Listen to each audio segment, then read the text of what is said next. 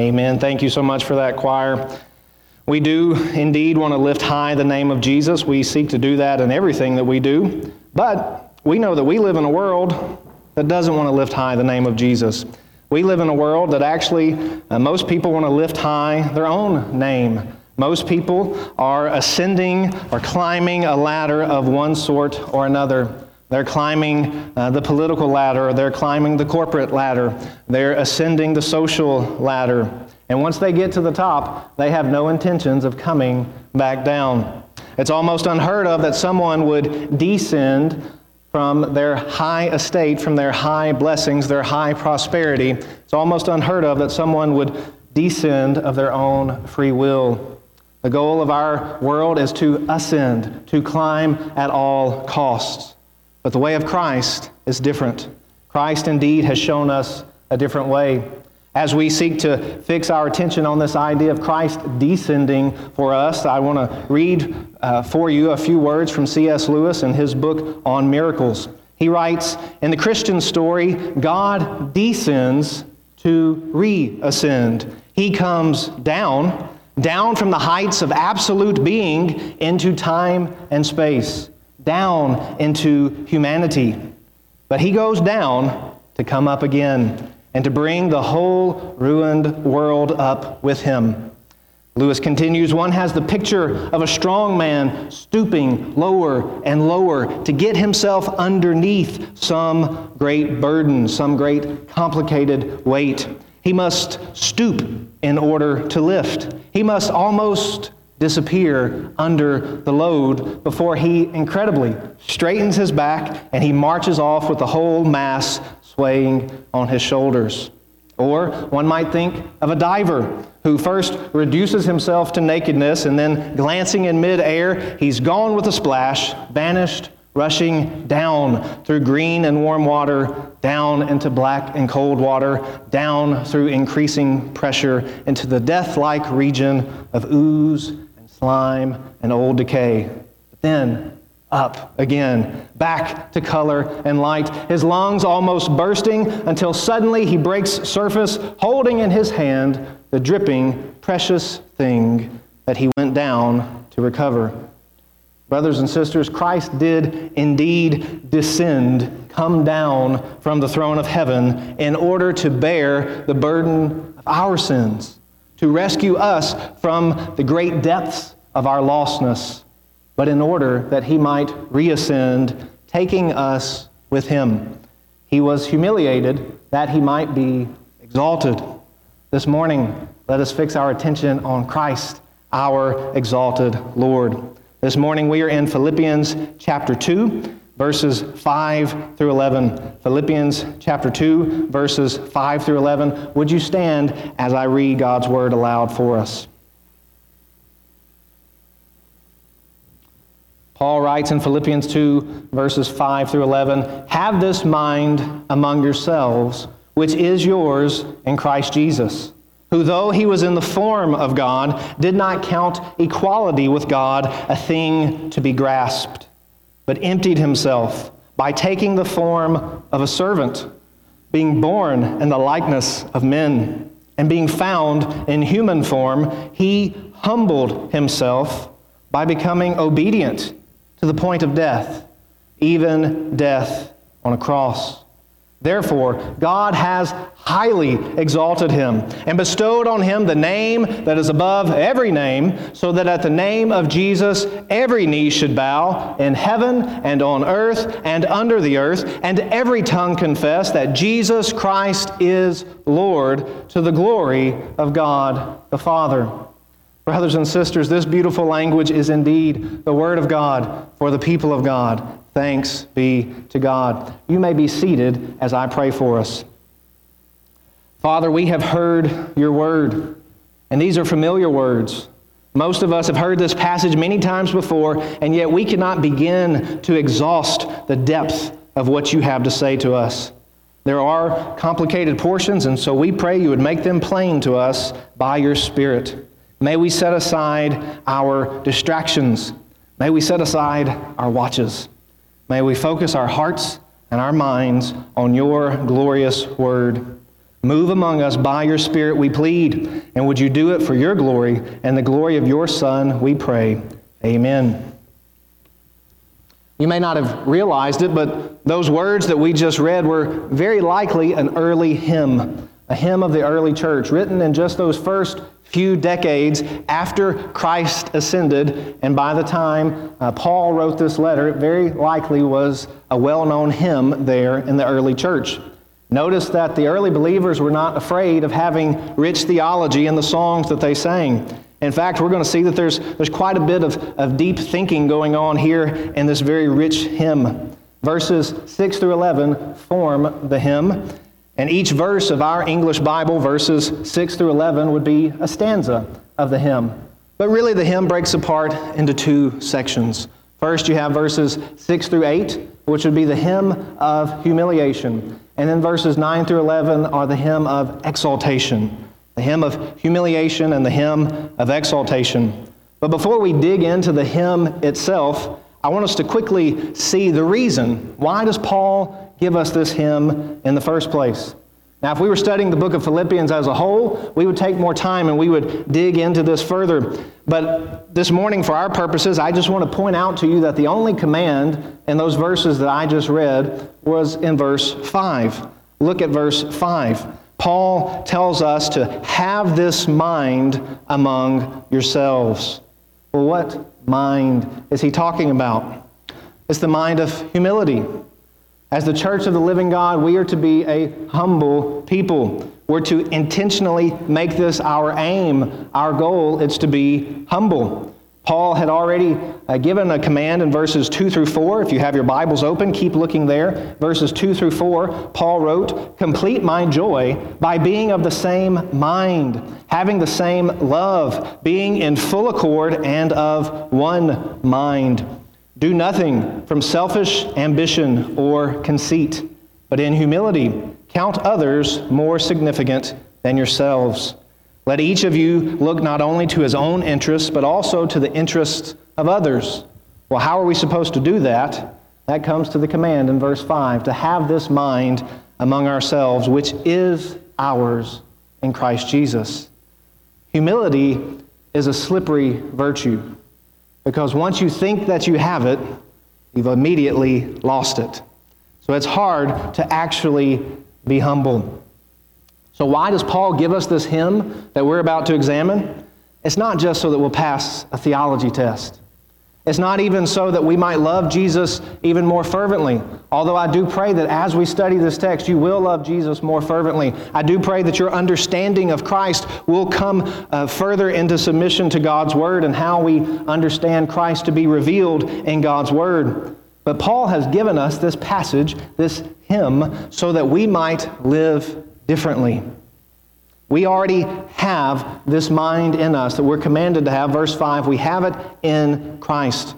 Because Christ has saved us, we have the ability to be humble, to think more highly of others than we think of ourselves. But first, Paul gives us this command, and then he gives the motivation. So, if we had more time, we would seek to better understand the command of humility, but we're going to fix our eyes, our attention on Christ as we can continue our series, Who is Jesus? We're going to understand that He is Christ, our exalted Lord. So we begin with the first half of this hymn in verses 6 through 8. It's the hymn of humiliation. The hymn of humiliation begins at the highest of heights. What is our starting point as we see Christ's humiliation? He was in the form of God. Now, to really understand what Paul is saying, we're going to have to have a grammar lesson. I know that's why you all came this morning, is because you wanted a grammar lesson. But to understand what Paul is saying, we need to really dig into the language. Because when we hear that word form, we think of a shape that can change. Something that can be uh, formed in this way, and then you can take it and remold it and make it into another way.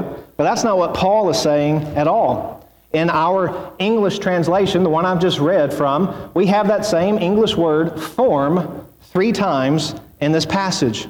But Paul isn't using the same word every time. He's actually using two different Greek words, and they mean different things. So we have to understand what he's saying. Paul uses two Greek words, morphe and schema. Now, hang on. morphe and schema, but they can both be translated form. That's why in the English there's both in form, but they don't mean the same thing. Morphe refers to the inner essence, the inner being of who you are. And you already know this word, you just didn't realize it. You didn't know when you came to church this morning that you already knew Greek, but the Greek word morphe is right there in that word metamorphosis. And we all understand metamorphosis. You think about that ugly little caterpillar, and it wraps itself in a cocoon, and eventually it bursts forth as a beautiful butterfly. Its outer appearance has changed, but its inner essence is still the same. It's still the same old bug, all right? So that's the inner essence, that's the morphe. But the other word that Paul uses, schema or scheme in English, it refers to that outer appearance that can change based on our circumstances. It can be changed based on time and that sort of thing. So let me give you an illustration that will hopefully help you see the difference between morphe and schema. And remember, it is important so that we know what Paul is trying to teach us. Well, for the schema, if I was to, um, excuse me, the morphe, the inner essence, if I was to describe myself, I am a male. Now, I understand that that's a controversial statement in our day and time. And I do boldly declare that even though I'm not a biologist. I am a male. All right? And I've been a male from the moment of my conception. That's my inner essence. That's my uh, morphe. It does not change. But the schema, the outer appearance, it has changed. I was first an embryo, and then I developed, and eventually I was, my mother gave birth, and out came a baby. And I developed into an infant and a toddler, and then I kept growing into a, a child, a boy, a young man, and eventually a man. Um, I continue to be a male and a man. I continue to uh, increase the number of gray hairs, and Lord willing, I will live to be an old man with much more gray hair. The schema will change, but the morphe remains the same. The inner essence, I am a male. Now, to understand what Paul is saying, he says that Christ was in the form of God. If you're reading the King James, many of you are, and we're familiar with that, it says being in the form of God. The New American Standard is really helpful because it says, although he existed in the form of God. What Paul is saying is that Christ's inner essence, who he is, is God. His form, the inner essence that never changes, is that of God. Christ Jesus has always existed, he's always been God. That's the morphe of Christ. That's our starting point. So when we want to understand how did Christ descend for us, we have to understand where he started from. He started from being God. Well, what else does the text tell us? It says that though he was in the form of God, he did not count equality with God a thing to be grasped. So, this first stanza in this hymn of humiliation emphasizes that Christ did not count equality with God a thing to be grasped. Or again, the King James, thought it not robbery to be equal with God. So Paul is telling us what he means. He keeps clarifying. He says, yes, Jesus was in the form of God. That means his inner essence, who he is, he is God. But Jesus, in all of his divinity and all of his godness, he didn't view the glory that he had as God as something to be grasped, something to be held on to, something to be clung to, the way that a robber, the way that a thief clings to the loot that he has just stolen. That was not Christ's attitude. Some of you have a prized possession. It might be a family heirloom, it might be a special gun or a special coin. And your attitude toward this valuable possession is that if anybody else wants it, they're going to have to pry it out of your cold, dead hands. Do you have anything like that? That that's your attitude towards that valuable possession? That was not the attitude of Christ. When Jesus considered the glory of heaven, the glory that he rightly deserved because at his essence he is God, he didn't cling to glory that way. That was not his attitude. Jesus sat in the highest of heights. He was seated in the heavenlies, and he began a descent for you and for me. How did he descend? The second stanza of the hymn, verse 7, tells us he emptied himself by taking the form of a servant, being born in the likeness of men. Again, this passage is so familiar to us in the King James, which says, He made himself of no reputation. The NIV, the, the Pew Bibles you have there in front of you, it says, He made himself nothing. But most English translations say, He emptied himself. He emptied himself. And that is what the words say, but what do they mean? What does it mean that Christ emptied himself? Did he set aside his divine nature? Did he stop being God? No, absolutely not.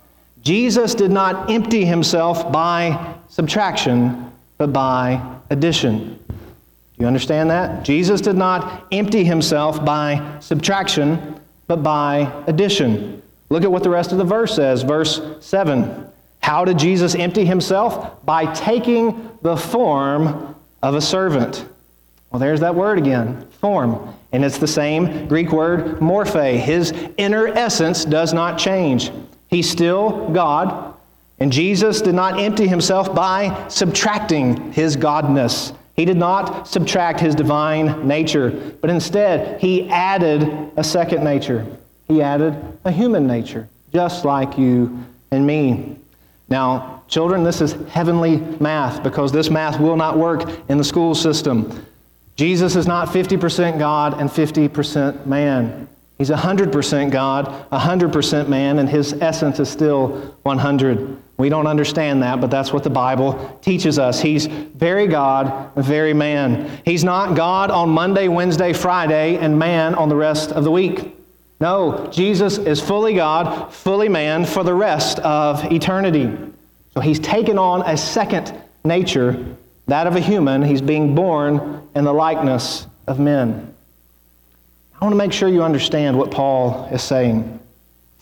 Because when we think about Christ and we think about what he has done for us, we normally run straight for the cross.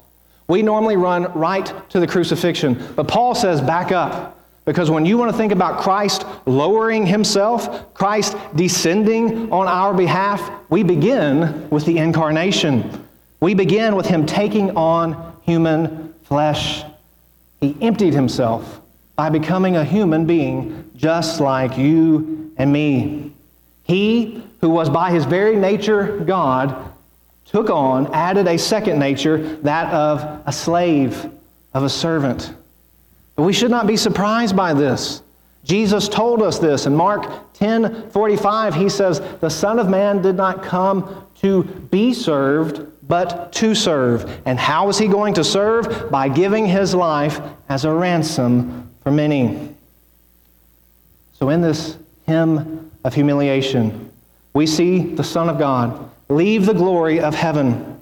He empties himself, lowers himself by becoming like us. But the third stanza says that's not all. Our Lord condescends even farther for you and for me. Look at verse 8. Being found in human form, he humbled himself by becoming obedient to the point of death, even death on a cross. He being found in human form.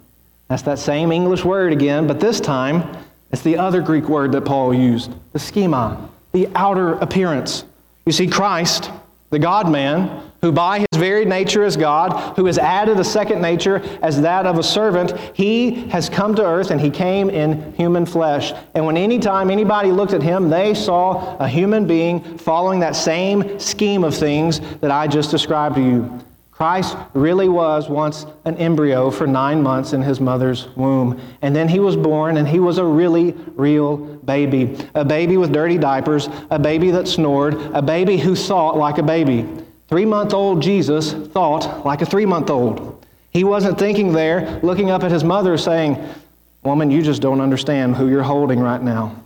He was a three month old baby, just like any other baby. But at the same time, he was fully God. How can we understand this? He went through the same scheme of things. He developed it. We see in the Bible about the age of 12, he began to really understand the mission that his father, his heavenly father, had sent him on. And by the age of 30, he begins his earthly ministry. And every time somebody looked at him, they saw a man. And many dismissed him as a man. They said that's Joseph's boy, that carpenter from Nazareth. And even today, people still consider Jesus being just a man, just a good man, perhaps they might say. Do you understand his humiliation? He left the praises of heaven, the recognition of the angels, the glory of the throne to become a human being just like you and me. Christ lowered himself. He became a human, but he humbled himself even lower. Christ lowered himself as a slave, but he humbled himself even lower. Christ lowered himself to the point of death, but he humbled himself even lower. Christ lowered himself in obedience to the point of death, even death on a cross. Christ didn't come to die a noble death. There are many ways that people die, and we say, well, we miss them, but they died nobly, they died valiantly. But that's not the type of death that Christ came to die. He was obedient to the point of death, even death on a cross. There was no more humiliating way to die. In the Greek culture, the Gentile culture, the Romans, they had no harsher form of punishment. A Roman citizen would not be crucified unless they had committed a crime against the state. It was a punishment that they held only for the worst of the worst, and even then it had to be an outsider. They would not punish one of their own citizens that way. And for the Jews, they could not imagine something worse than that because, as we've seen before in this series, they knew in the Old Testament that if someone died being hung on a tree, being lifted up on a, on a cross, that symbolized the curse of God. And so there was no worse way to die. That's why Paul wrote in 1 Corinthians, as we've seen in that passage, he wrote that the cross, the message of the cross, is a scandal to the Jews. Because they said, You're telling us that this guy is supposed to be the Son of God, but he's cursed by God by being hung on a tree? That's foolishness. And the world looks at that and says, Christ is supposed to be powerful, but he was so weak that he was crucified? That's foolishness. So both sides, everyone rejects the message of the cross because it is foolishness. And yet, that's how Christ came to die. He humbled himself, he was obedient, yes, to the point of death even death on the cross. To you who are still in your rebellion this morning, you're still rebelling against God. You cling tightly to your sins and you refuse to embrace the cross of Christ. You who refuse to repent of your sins and believe on the Lord Jesus Christ and be saved, do you see what Christ has done? Do you see the depths of his great love to bring sinners just like you and me to glory? I plead with you to repent today, to believe on Christ and live. This is the hymn of humiliation. But in verse 9, something changes. The hymn of humiliation becomes a hymn of exaltation. Let's read verses 9 through 11 again. Therefore, God has highly exalted him and bestowed on him the name that is above every name, so that at the name of Jesus every knee should bow in heaven and on earth and under the earth, and every tongue confess that Jesus Christ is Lord, to the glory of God the Father. Again, we have three stanzas, each elevating Christ higher than the ones before. The hymn of humiliation focused on the work of the Son this is what Christ has done. But now the hymn of exaltation places the Father at center stage. What has the Father done on behalf of the Son? God the Father has highly exalted God the Son and bestowed on the Son the name that is above every name. The Son humbled himself, even to death on the cross. But the Father receives that sacrifice of the Son and he exalts the Son. He raises the Son from the dead on the third day, and Christ lives forevermore. The Father welcomes the Son back into that former glory that Christ had enjoyed as Jesus ascends back into heaven.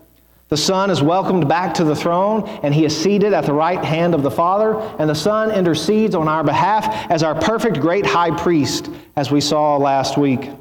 So even as Christ was humiliated. He lowered himself lower and lower, lower than we can even understand. He is now exalted by the Father. Don't miss how the text reads. It doesn't just say that God has exalted him, it says God has highly exalted him.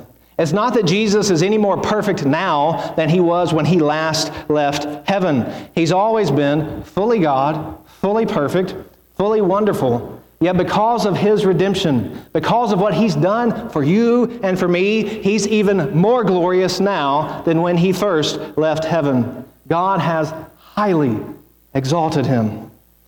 And God the Father has freely, generously given him, bestowed on him the name that is above every name. What is that name? We'll see it in just a moment, but for now, look at verse 10. Verse 10, the next stanza in this hymn of exaltation Christ is so highly exalted, so that at the name, the name given to Jesus, the name belonging to Jesus, at the name of Jesus, every knee should bow in heaven and on earth and under the earth. Would you look at what Christ has done?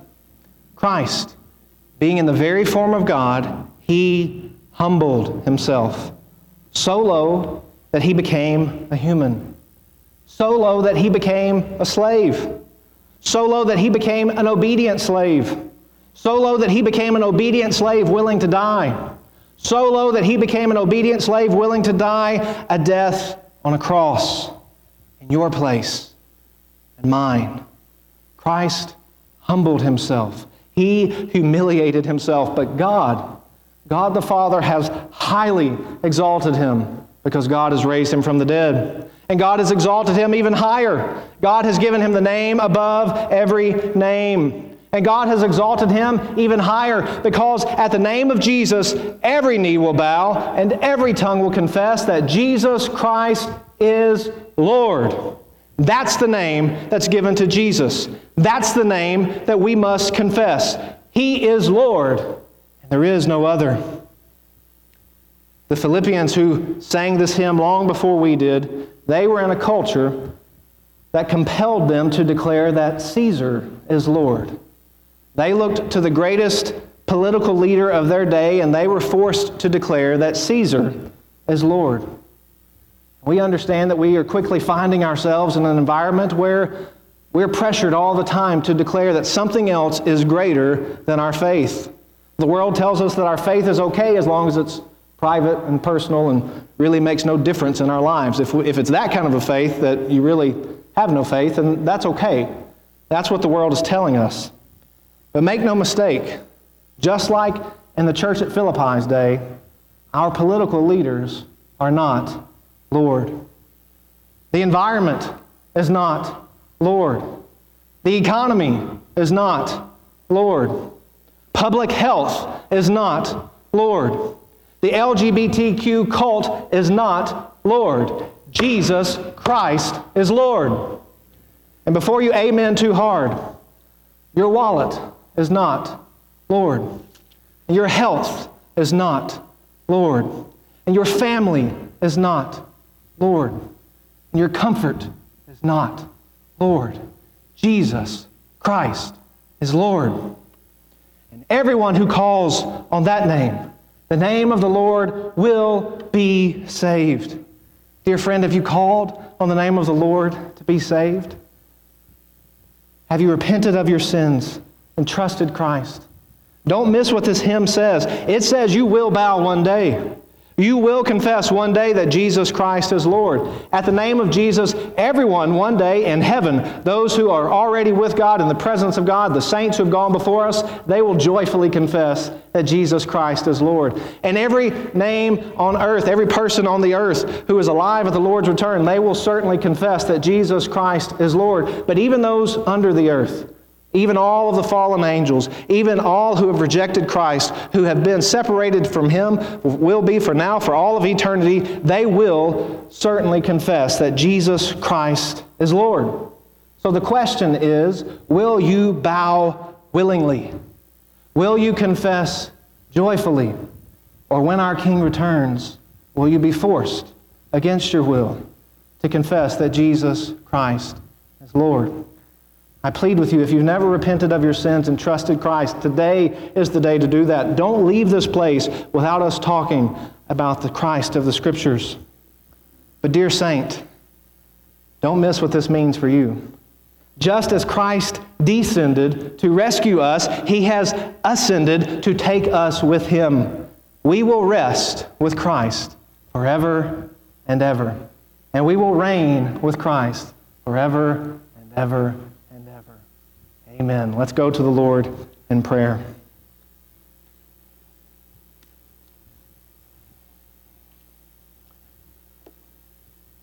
O Christ, our exalted Lord, how can we not be moved when we hear of your humiliation and your exaltation? We've been reminded of what you have done for us. May we not leave here unchanged. We, as your church, joyfully confess that you are Lord, and we pray that you will save those who have not yet repented and confessed you as Lord. May we be reminded of the reason that you gave us this beautiful passage, which is to move us to humility, to move us to love one another and think more significantly of others than we think of ourselves. May you continue to work in us by your Spirit and by your word. And it's in the name of your Son, Jesus Christ, our exalted Lord, we pray. Amen.